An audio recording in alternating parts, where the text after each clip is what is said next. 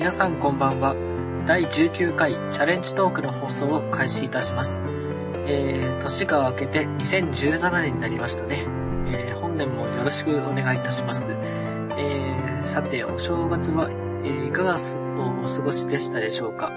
えー、私はですね、あの、元日に父に連れられて、あの、レイボーブリッジを渡りに行ったり、あとあの、二日にはですね、あ最近知り合った先輩がいるんですけども、その人たちと一緒に、えーカラオケに行ったり、あとはですね、あひたすらアニメ見たりとか、あ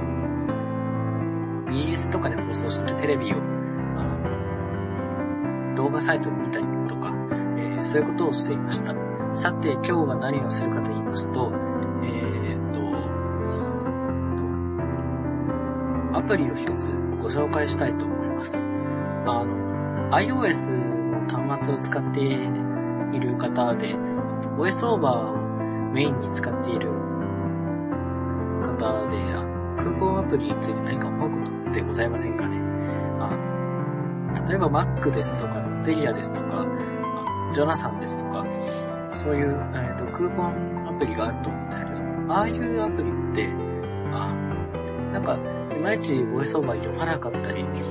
ちょっと読みづらいなっていうのがありますよね。あの、都内のカラオケは、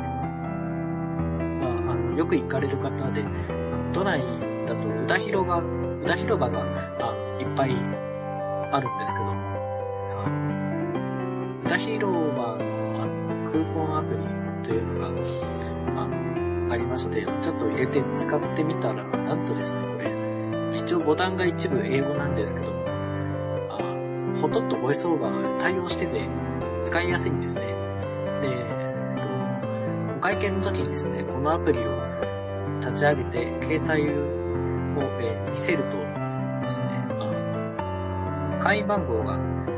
って、あそれでくらか割引してくれるんですね。で、あのまあ、ちょっと何回か使ってみたんですけども、非常に使いやすかったので、カラオケ大好きな方で、よく歌広に行くよという方は、あの一度試してみてほしいなと、えー思いました。で、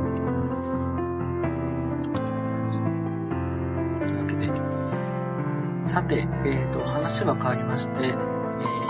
番組で散々、なんか終わりの方に、あの、宛先をご案内して、皆様にですね、あの、ぜひお便りをくださいというふうにずっと言っていて、なかなか来ないというふうに言っていたんですけども、えーなんとですね、やっと、と言っていいんでしょうかね。あの初めて番組にお便りが届きましたので、えっと、一通ご紹介したいと思います。のりかさんからいただきました。えーありがとうございます。暇つぶしラジオもチャレンジトークも多分毎回かな？聞かせていただいています。チャレンジトークですが、時計、私も、もうそろそろ新しいのが欲しいなと考えていたところです。今度は学校でこんなことがあって面白かったとか、こんなミスしちゃった笑いなんてことも話してみてはいかがでしょうか。私もラジオ出演には興味があります。笑い。これからも聞かさい、聞かせていただきます。頑張ってくださいね。といただきました。えのりかさんどうもありがとうございます。えーラジオ出演に興味があるということでしたので、えっ、と、いつか、あこの番組にですね、ぜひ出演していただきたいなと、えー思っております。いかがでしたでしょうか、えー毎度ながら、この番組では皆様からの、えーお便りを、えーお待ちしております。宛先は、たつみアットマークひまなじ .com、tatsumi アットマーク himaraji.com です。えー皆様からのお便りを、えーお待ちしております。24時間受け付けております。えーそれではまた次回をお楽しみに。たつみでした。